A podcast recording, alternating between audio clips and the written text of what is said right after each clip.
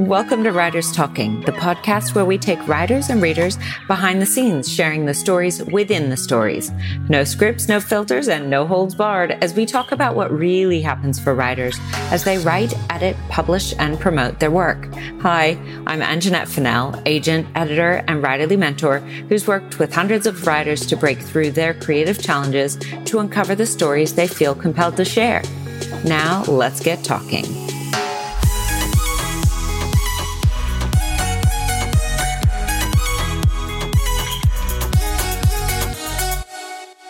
Katherine Berney is the director of the National Women's Safety Alliance. She is passionate about social, economic, and safety equity for women and children. She has a strong non for profit background, including working internationally with the Red Cross in the South Pacific and on the DV Alert program as part of the National Safety Plan. She has experience in strategic planning within the higher education and government consulting sectors. With a genuine passion to change the statistics for women in Australia, she understands the power of the women's alliances and the collaborative strength of the sector. Katherine is currently working towards her PhD in sociology under Dr. Michael J. Walsh at the University of Canberra. Hannah Robertson is a PhD candidate in gendered violence with the criminology program at Australia National University. She was a research assistant for a project focusing on restorative justice for survivors of sexual assault, and her honors thesis was on dating app facilitated sexual assault. I'm really excited because it was somebody else's recommendation to talk about this topic or to have people like you who do academic writing as mm-hmm. something we talk about. I think so often unless you come from academia, in hmm. which case you do focus on the writing. A lot of people, when they think about writing, they don't necessarily count, and I'm using air quotes there, they don't count all of the other writing they do. They think about primarily novels and maybe secondarily nonfiction books. Mm. But the truth is, in academia, and I'll have each of you sort of expand on what you're doing and why you were invited here. But you are writing book length work. So it does count. It definitely mm. counts. Uh, do either one of you want to start and just maybe tell me what got you to deciding to go this particular path and how uh, somebody might be able to see what attracted you to this type of writing? I can kick off if you want, Hannah. yeah, sounds good. okay. So, my background is in marketing I worked for the Coca Cola Company and I kind of had a bit of a road to Damascus experience. And I decided I wanted my life to be about more than what I was currently doing. Mm. So I quit my job and I uh, moved to Vanuatu, where I worked with the Vanuatu Red Cross. I also got into gender development work and came back and worked in the not for profit space. And through a lot of twists and turns, I've worked in gender based violence education programs. And so my topic that I'm looking at is men's rights activism in Australia. Really, I've kind of ended up here because I did a lot of work in the domestic and family violence space. Yeah. Currently, in my day job, uh, I'm the director of the National Women's Safety Alliance. And through my marketing skills, though, and campaigns, I interacted a lot with what is termed as men's rights activism. And I really developed this need to understand the motivations, to mm. understand the ontological security without wanting to change people. I just want to understand. And so that's what's led me to here. And it's a very different kind of writing than what I'm used to, to be wow. honest. Well, so, certainly yeah. going from marketing. Mm, yeah. I think a lot of us who've been in the working world in any capacity. I have to say, even when I first started, anything above retail or hospitality, which I did mm-hmm. start off with, mm-hmm. had an aspect of copywriting. Yep. Right. Absolutely. So, and certainly in marketing, you just have to be quick like that. But academic writing, mm-hmm. vastly different. I, I work more with people deconstructing what they learned about the writing process from academic writing mm. than I do with the path you've taken, which is really, really interesting. So I'm learning the academic way to do mm. it. You know, I come from uh, as as you would know, you know, I come from if you can say it in 8 words, don't say it in a 100. say it as fast as you can, as succinctly as you can with the meaning. One of the things that I'm thinking about when I'm in when as I'm on this academic journey in my PhD is that there's a lot of high level concepts that are incredibly important. I mean, you'll hear about Hannah's work soon. It, it's so relevant, it's so current and in pop culture. But I think academia also can mask the importance of the research. And mm. one of the challenges how do we take these really high level concepts? How do we take a concept like ontological security and make it accessible for other people to be involved in the discourse. And I think that for me as an academic is something I'm really focused on also. So, how do you frame it? And then, Hannah, I cannot wait to hear what you're jumping into. But it's really interesting because part of when I'm helping deconstruct, it's trying to find that space between, right? We don't want eight words, although William Zinsser would say, yes, 100 down to 50, down to 25, down to, you know, just yeah. keep narrowing it we don't want eight words because that's too even twitter which i'm no longer on expanded the number of characters you could mm. use and i think that a lot gets lost if you are siphoning off things that are actually important nuances. On the other hand, especially in school, before you get to the level you guys are at, which is PhD level, uh, people use a lot of filler. We also don't want that. That space between, I guess, correct information and putting in those nuances but making it, it, it, accessible is there has it shifted i mean since like hannah maybe what you're writing is different from when I was at uni too, because I'm not going to say how long it's been since I was at uni.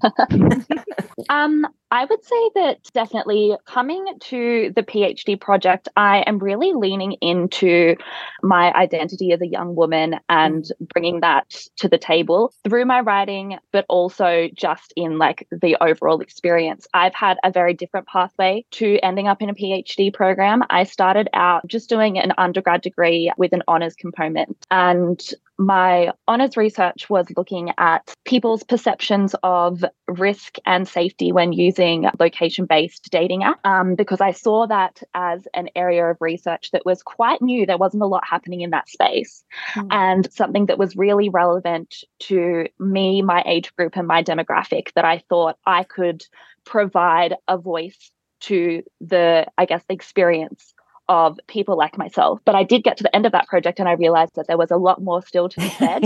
and yeah. that is what has inspired me to sort of transition that into this PhD program. But I think it's really interesting when you talk about like the space between academic writing and writing for like the general public in a way that is digestible.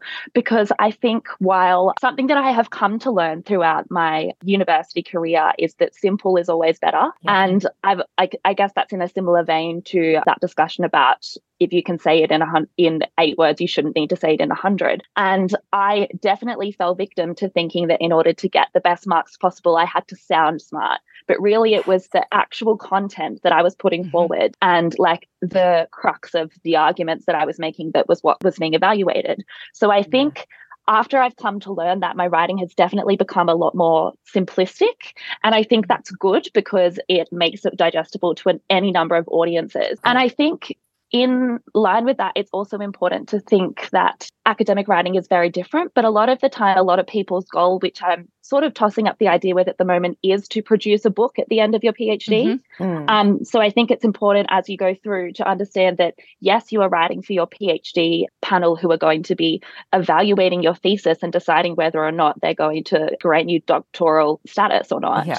But also for the wider public who you are hoping to engage with your research, especially because with my topic of interest, it's something that I want to put the results back into the hands of dating app users so that they can use what I have found in their everyday lives. So I think yeah. that's a really important point.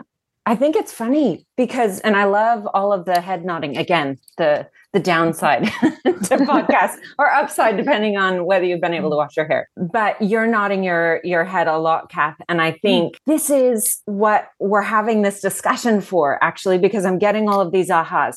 The issues that you're dealing with are the issues that anybody writing anything could be dealing with, and I will raise my hand and say I am a proponent of keeping it simple based on your target market, right? Mm-hmm. Using that marketing, not dumbing it down. But when you are talking, Hannah, and I've got a kind of a follow up question, it, it occurred to me, and I've got sons who are teenagers who have shared some of their work even for high school and i recall those things of going oh god i have to write this many pages and filler words and things like that keeping it simple but i recognize that the fear internally as a writer is often I don't know enough. That's why we're using the filler words because we think mm-hmm. we don't know enough. The challenge is to recognize that simplicity means you actually have greater capacity for depth. And don't scare yourself that you don't have that ability to go there. That's what you're going to fill the pages with simple phrasing, not overly simple,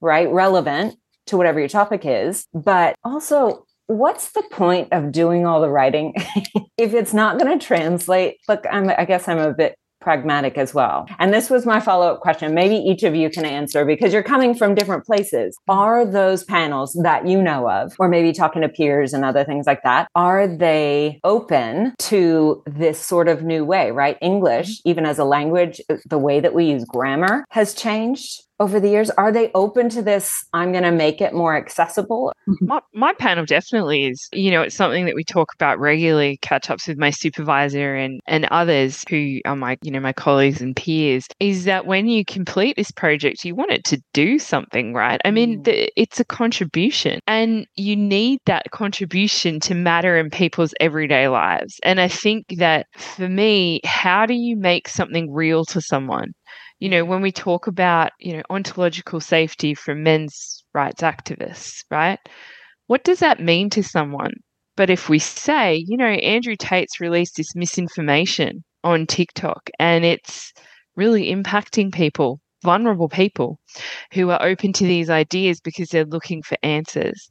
Does that that means more to me than the kind of the formal language. Yeah. And I think then it makes it a more relevant and topical discussion. And I think I, I know my supervisor and supervisory panel are really interested in that because that's how you're going to have impact. Mm. Research should be about impact as well. Yes. I hope. Yeah, you? Have you have you found that as well? That there's yeah, that's a good thing. No longer is it academia is up here and the plebs who read the books are down here. exactly. I would say that I am definitely experiencing similar things, Kath. And I would say that there, I suppose that's not to say that there aren't times throughout your PhD writing where you do need to be using a little bit more complex sentence structure or ideas, but a lot of that is because you are actually having to, I suppose, summarize the theories of others that you are going to be applying right. to your own work. And that's the kind of stuff that you can't really move on, which I think is broadly recognized. And my panel definitely is recognizing that. But then they love, and I've gotten a lot of positive feedback, luckily Yay. enough, about mm. the way that I do simplify, simplify those ideas as I go through and start writing for the everyday individual. And I'm experiencing that within my panel, but I would also say that my university at large has a really increased emphasis these days on outreach and engagement. And there's, I suppose, a lot of, in the past, a lot of the time, people would go out and they would spend three to four years, if not longer, writing an incredible PhD thesis only for it to sit on a shelf somewhere and collect dust. Yes. And I suppose that's the reality for a lot of people who have had academic careers. And there is a real emphasis from the administration at the moment to kind of think about what ways we can like what strategies we can implement to make the research outcomes more accessible. And i suppose one of the ways that i'm hoping to do that with at the end of my candidature is by holding a like a workshop with stakeholders Ooh. who work in this area to share my research and there will be like written elements of that but also just engagement and discussion about the findings and how they might be applicable in people's workplaces and mm. things like that so I think, yes, simplicity, but also on top of that, being able to adapt your writing and what you're delivering for different audiences at different yes. times is a really mm-hmm. important skill as well. Well, I was going to say, being able to balance that, you are going for a particular goal. you want to get that. You yeah. want to get that gold star, and that makes sense. But it's nice to see that it's not just you saying, I'm already thinking ahead about how I can make this accessible and usable for people in the community. I, I can't say one over the other. Both of your topic are incredibly important. I mean, but from a safety look, I watch and listen to true crime stuff. So Hannah, Yes, please. please share this stuff. It's frightening. Not that we necessarily have control, but to be honest, even your topic, Kath, is not unrelated because a lot of the crimes, and when we're talking about dating apps and things like that, are actually perpetrated by men. And then it's this sort of lower level, there's all sorts of stuff that I'm glad I don't peek too much at that side of the internet but it, these are both topics that are really really important to get out to a wider audience rather than say if i were going to relate it to general novel writing oftentimes i think that academic writing would be up there with what can i say? It's not the upmarket but it's like the literary fiction you know the stuff and and i am going to be a little bit gender biased here. A lot of men in the days of old like i've written this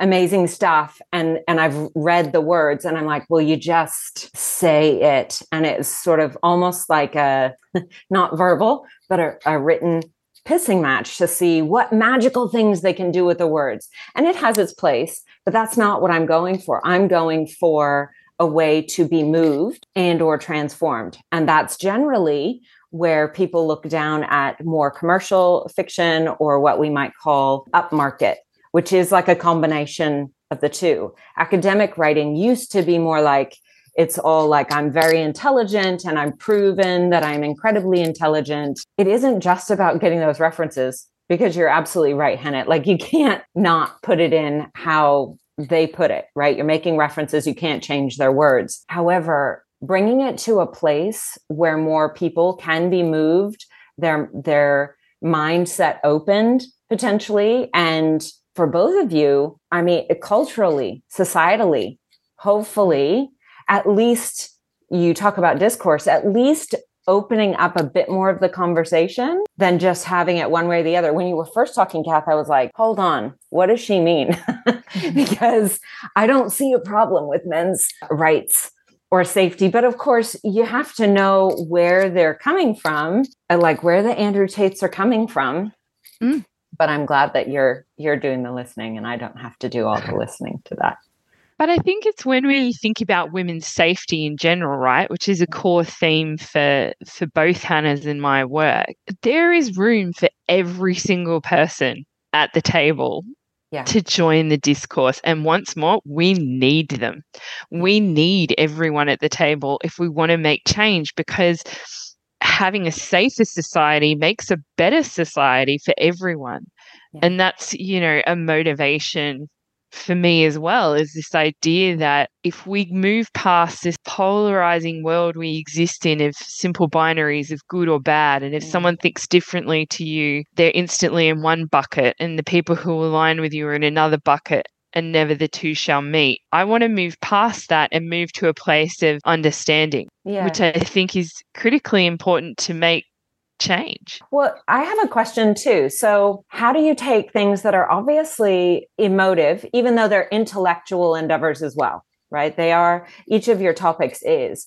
But how do you take something that's emotive and how do you bring that to your actual writing process? And maybe just asking you because every single writer is different. What does sitting down and writing pieces, or so do you have sort of like this many weeks, I'm going to turn this in? What does that look like? And how does that affect your process as a writer? Are you an everyday writer? Are you a binge writer? What does that look like? I might take that one to start, Kath. Yeah, um, yeah of course. Because I am totally a binge writer and I have not heard that term before. And now I feel like I've met a kindred spirit, knowing that binge writing is common. And I often feel like I used to put a lot of pressure on myself to be delivering a certain amount of words each day. And I often found that that I got quite burnt out having that mm. mentality. And oftentimes I wasn't actually delivering the quality work that I needed to be doing at that time. So, after I suppose changing my mindset, I've definitely become a binge writer. And I think that might sometimes be to my detriment. My mother has fielded many a stressed phone call or FaceTime of me feeling overwhelmed about the writing process, and she's had to talk me off a ledge many times. So, I'm very lucky to have someone with her expertise in my life to fill that role. I'm sure um, it's reciprocal. I mean, as you get older, and I'm sure she'll be calling you saying, What what did I tell you last time, Hannah? help. Oh yeah. Help. It's been fantastic having her. And we definitely are sort of moving towards a more reciprocal relationship with our writing, which I'm loving. But I think when it comes down to the PhD, it's a little bit challenging because there's not a lot of sharp deadlines that you have to meet Mm. until the very end of your candidature.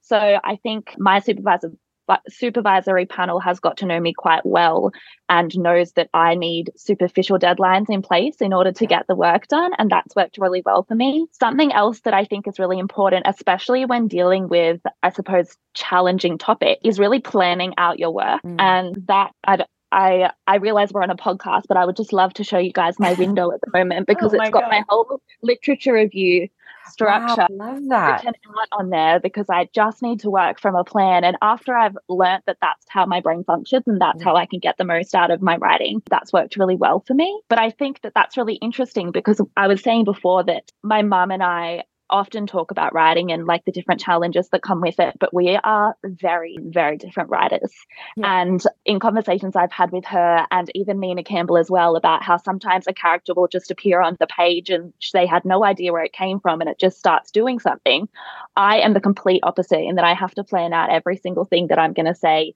in order or I just get like decision paralysis almost about what to Yeah. do and how to attack things. I wonder if your experience is similar, Kath.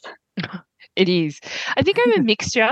I'm trying to not just be a binge writer. I think that I am, but I also see validity for my own kind of mental framework of, of trying to plan it out a little bit more and have more structure in terms of the process. Yes, I'm actually in the middle of that right now. So this has been a very inspiring conversation because I do have a paper that's due and I've kind of been staring a little bit at a blank page. I messaged Hannah this morning and I said, Oh goodness, writing about writing. I'm still looking at a blank page. This has actually been really helpful in the sense that it's that is how my brain works as well, Hannah. I need the plan on the page, otherwise I'm frozen. Make and that's that- okay. Maybe that answers too a little bit. So, Yeah. first, I would say fiction writing, if you ever jump into it, may be slightly different. And you're right, there's a difference between your mom and Nina Campbell as well, although similarities. I think our main problem is when we compare ourselves to somebody else, thinking that their way, if we see them as successful, is the better way. It's not, it's figuring out your way. So you get the best from yourself trying to mitigate those times where you feel ultra stressed, knowing you will not get rid of them altogether. They're sort of inbuilt. And in fact, they can be part of that precursor, like deadlines, even if they're superficial. If you are, and if you haven't taken before, I always recommend people take Gretchen Rubin's Four Tendencies quiz, find out which one you are, and then find out the best way that you operate naturally and then stop trying to hold yourself up to somebody else's because you don't know theirs. Uh, Yeah. Or even if you do, they're them and you're you. But also, what you're talking about, and this may answer that question for me how do you take something that is, as far as I'm concerned, intellectual but inherently emotive as the topics that you're both sort of looking at? Because you are women in the world if you identify as women or even people if they don't identify as the gender they were assigned at birth we are in this mixture place and things get brought up when we're looking at any particular topic when you're looking at something as deep as what you are looking at for a phd candidacy you kind of do need to write it out. And that to me is a beautiful balm for anything that's coming up. Like there's so much I could say. It's very emotive. How do I not separate yourself, but recognize the difference between the emotive part or the part you want to change the world? And how do I structure it? If I just give myself something to start with. So you're right, Kath. Looking at a blank page, it can be very intimidating. And I was just talking about this literally yesterday. So I run a, a, membership and a course, and I do a live round every now and again. So most of the people that are in there have gone through it before. And I don't get into this until week four, but week four's theme is just start writing. And it is just jump in. My advice there is put if you've got notes great but if you haven't just start writing rubbish even if you just retype the title or the vague idea and get yourself to break through that dam or that paralysis because the expectation that any writer whether they're writing fiction or non has in coming to the page is giving themselves like throwing down the gauntlet, like everything I write has to be good. Guess what? Academic writers also need editing, right? Every writer needs editing. Marketing. In marketing, copy totally. needs editing. Everything needs editing. But it's funny mm. when we shift from one thing to another, we can give a lot of grace to others, but we tend not to give it to ourselves. So just getting back to that place where we go, okay, it's okay. I just need to get the engine started, to kind of burn through the rubbish first until I can make my way to the gold. And plotting it, even if we're talking about plotting nonfiction, plotting it to give you that feeling of safety or structure. If you've mm-hmm. recognized that that's how you do best, the beauty of it is you may find yourself going off that path, but at least you've given yourself the safety to know it's like a, a safety net below you. I may discover something, you know, I may put two pieces together that I hadn't before. And in fact, I would argue that's kind of what you're here to do, right? That's why you're diving into these subjects to learn something new, to put these new pieces together. That can only happen if you show up to the page, right? So, as what you're saying for both of you is it's not like a just listened to an interview where that was her advice. And it's not wrong. It's just not right for everyone. Sit down at the, the page, sit down and write every day. It's a muscle. You don't want it to atrophy. And I buy that but I also know that many writers that they try. And in fact, the weight of that and their perceived failure is what's actually keeping them away from the page rather than not having like yeah. inspiration. They're inspired. I would definitely you know, agree. And I would say, in addition to that, sometimes working in this space, being a PhD student in like the academic field can come with a lot of imposter syndrome, which mm. I'm sure we're all familiar with in other facets of life. But it definitely is something that I have had to learn to grapple with throughout my academic career as it's starting and it's something that i'm getting better at mm. um, and i often feel as though something that i've recently discovered is that whenever i get like a really positive feedback on something i've written that will then be the inspiration and motivation i need to push push on and continue working and mm. start writing again but a lot of the time if you're not getting that validation as you go and you just feel as though the world's spinning around you and it's all really fast paced and perhaps you don't have peers to lean on in a PhD program so it can be quite difficult. And for that reason I'm very lucky that my mum has put me in touch with Kath. We've definitely bonded over this. So yeah sometimes it can be quite isolating and mm. when you and that definitely feeds into that imposter syndrome. So when you do write something and it is well received and people give you incredible feedback, that does really help me as well, regardless of whether there's any structure in place. Sometimes on the days when I'm really feeling blocked, if I've got that feedback, I can just sit down and write and somehow it all works out. So mm. you just do have mm. to be flexible, I would definitely say.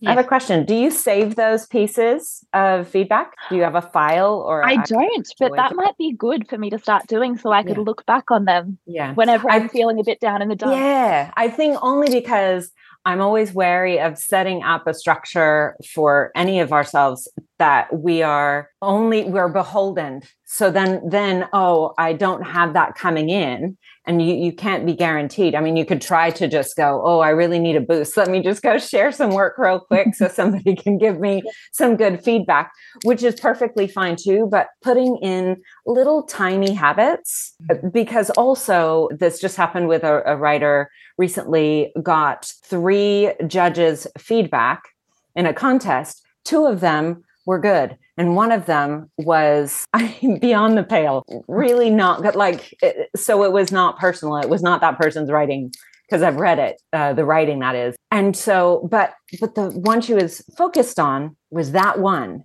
And I said, Isn't that interesting?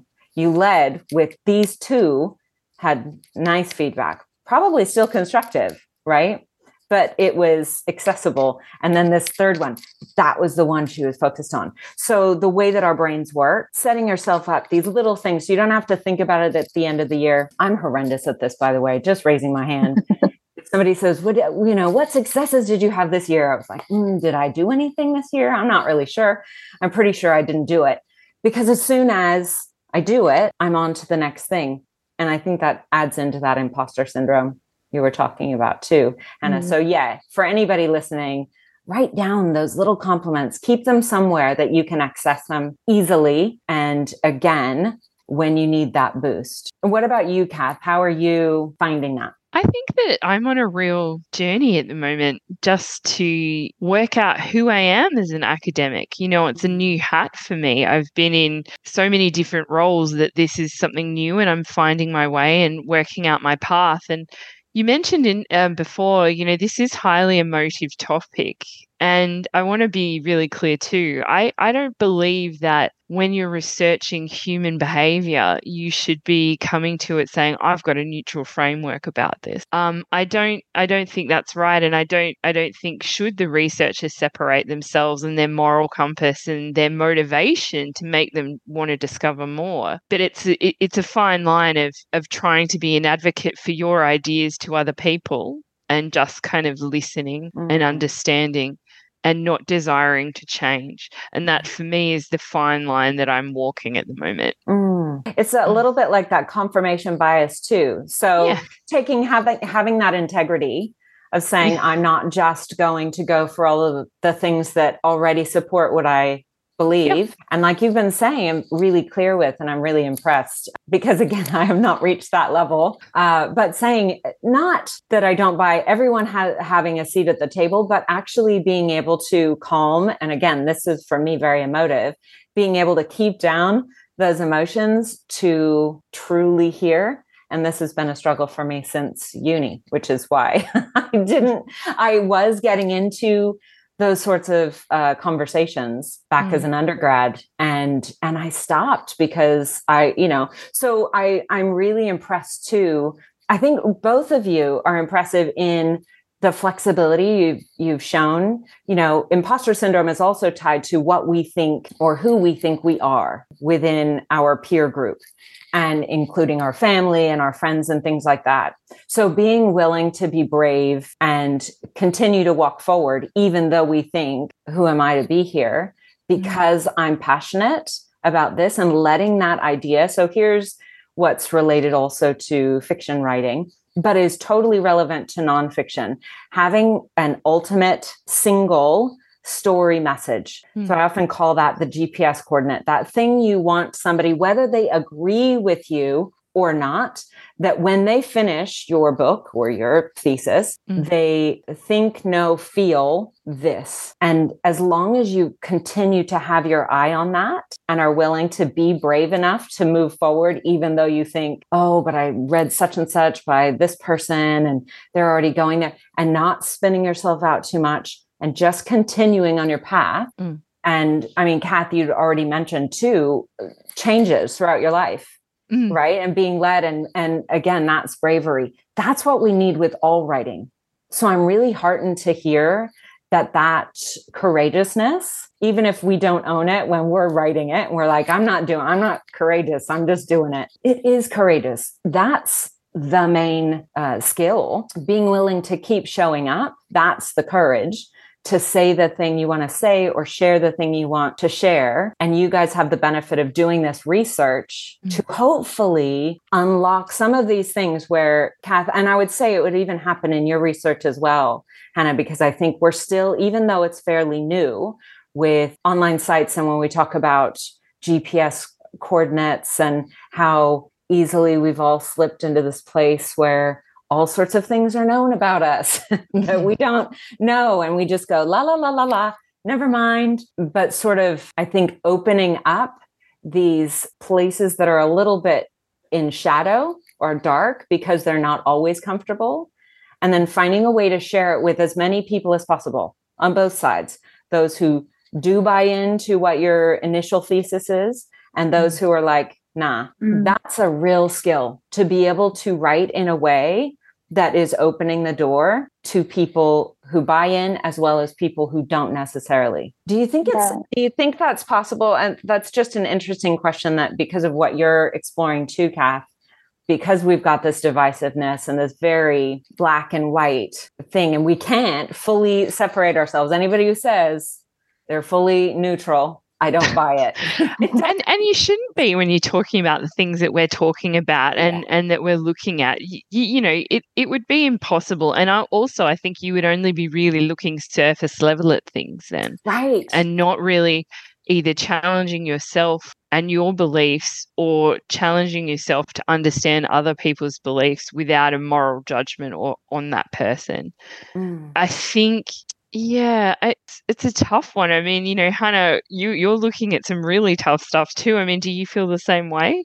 I think that something that I have come to know and learn through my research journey is that there's definitely no such thing as objectivity in mm. social research. And that's something that's highly debated throughout academia and research that investigates human behavior in general. Some people believe that it is possible to be object objective, but as we were saying before, like I don't think that you can remove who you are from your research process and what you're investigating and what motivates you to investigate certain things and the way you go about it, the frameworks you use, the people you talk to, the voices that you elevate through mm. your writing, right? Yeah. So I think on that, it's quite important to recognize what you bring to the, I suppose, in this case, the academic writing process, yeah. because mm-hmm. I think who you are is very important in mm-hmm. underlying everything that you're doing.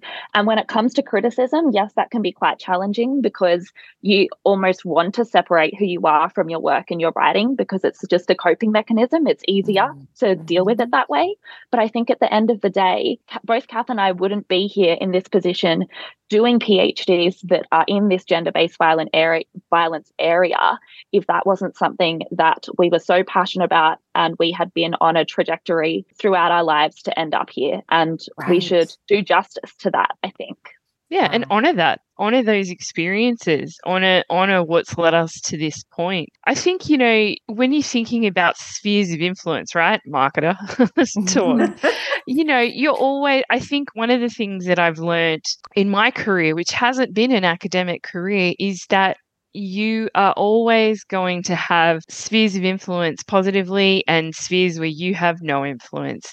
And the mm. reality is, if you have no influence in that particular sphere it's it's nothing to do with you. And mm-hmm. it's kind of that whilst these are your ideas that people are saying no it's not going to work. No it's rubbish. I disagree. Well there is a we and, talk about and, that, and that's okay. there's a market for it right? They're yeah. not the person. It's sort of like dating as well. There are certain people they're just not for me. And i'm going to guess i'm not for them but either way that's not a fit and that's totally okay. They're for someone right? So it's what you're both talking about too i think this is what i admire is that you're stretching a little bit beyond what we normally do which is i'm going to try to look to those places where I know, and this has a, a, question in it from me, but I know where I've come from, or I've explored it a little as I'm looking up all this research. And I'm like, why do I have that reaction? Why do I have this reaction? You come with that particular schema, and you're still trying to share further beyond what you take for granted. And again, this goes back to that confirmation bias and trying not to always just stop there at that surface level mm-hmm. to to your point kath. In academic writing i didn't have to do that as my capstone project in psychology. So my background by the way is i have a degree in psychology but with major emphasis in women's studies anthropology and sociology. So of mm-hmm. course this conversation is my jam.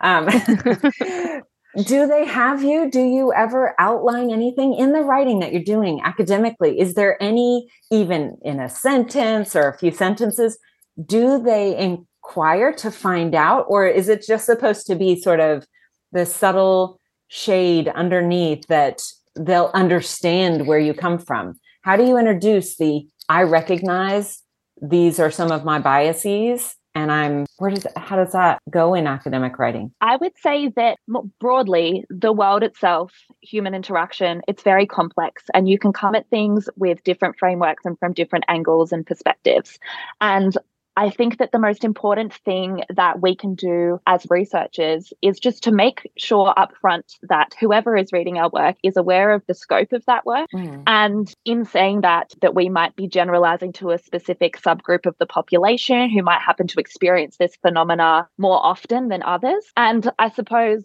doing that is really important for a number of reasons. First of all, to kind of be upfront about that sort of stuff and the way that you're coming at this issue and acknowledging that there are many other ways that you could approach it. And then you often will have to, in your writing, justify your reasoning for why you're approaching it in this specific way.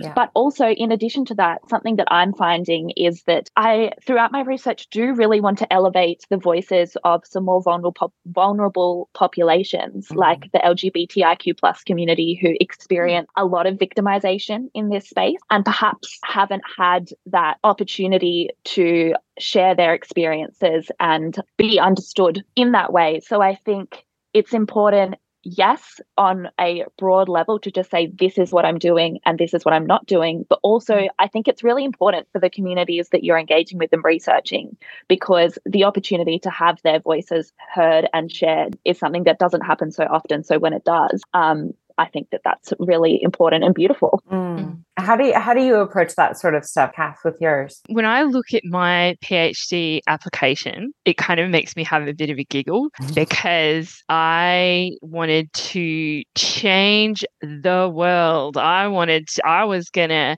change every single cultural cross cultural issue that existed. and what I've what I've taken from my my time and, and and I have an amazingly generous supervisor who is one of Australia's best sociologists and he said it's about getting to the nut of your idea. Yeah. What is the nut? You know, what is the granule of of what you're actually trying to understand and you need to keep refining. Refining, refining, refining. Because in a hundred thousand words, I'm probably not going to fix the entire world. but what I might be able to do is offer a new window of understanding to people. And that's and and, and accepting that and going, that is enough and that's mm. okay. And that's what I want to do. And you know, there'll be a pipeline of work. You know, Hannah's had a pipeline of work from her honors. That's the goal right? Because I'm this is not going to be the end of my journey. I'm not coming yes. to this amazing realization where I'll present this paper and people will say to me, "Wow, thank goodness you're here." what I'm gonna, hopefully they will. Hopefully they will. But you're but, but no, but no, but what I mean is you want that. Of course yeah. you want that when it's something you care so deeply about and so mm. passionately about. Of course you want that. But it's it's it's how you then recognize what each success looks like and yeah. being really realistic in reframing what success looks like. And I think that uh, some of my other colleagues who are in PhD programs have had the same thing. You know, they they mapped out new whole economic systems. Probably not going to happen in this paper. I love that. Well, because what you've said and then what your supervisor said reaffirms what I've shared, especially with nonfiction authors. Mm. So, especially entrepreneurs who work within the health and wellness space mm-hmm. often have that same goal like, I want to fix it all, and everything is intertwined. And I can't just say, do this. But that's why we say, what's the one thing? And I have this analogy if you're trying to save someone, they're drowning if you throw all of the potential lifesavers, they will probably drown for not knowing which one to choose. Mm-hmm. Right. Whereas if you give them the one that they can go for, and then they can give all their energy to that, you have more of a chance of changing someone, even if it's a small shift. A small shift can be monumental because what we're talking about is a ripple effect eventually the goal will be to get to all of those other things that you were outlining in, in your application. Yeah. I think you've got to have the passion for it, but it's true for anything that you're writing, recognize that it's okay and you will have a chance. I'm always optimistic. You will have a chance to get to that other thing or those other things. Start with this one. What's the one that feels most important? And then you'll get to do the other ones, it, right? It will come. It will come. You don't have to, you know, this is a, another, my, one of my best friends is actually on my panel and she's just a remarkable human being. And she said to me, you just need to think of this as your apprenticeship. You're mm. learning.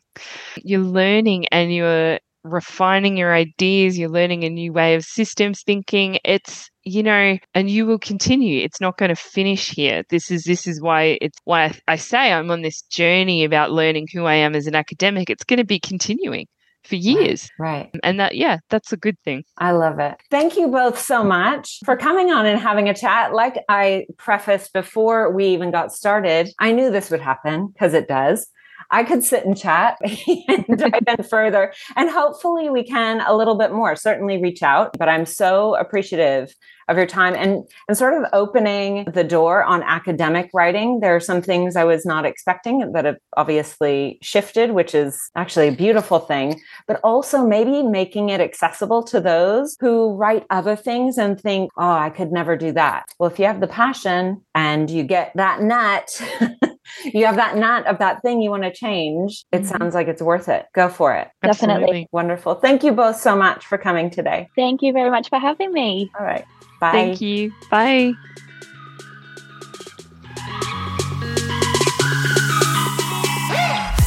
Thanks so much for listening to this episode of Writers Talking. Join us next time for more writers in conversation as we delve into the writer's process, their passions, and a little bit about their books. Don't forget to subscribe on your fave podcast player and follow us on Instagram at writers underscore talking underscore podcast.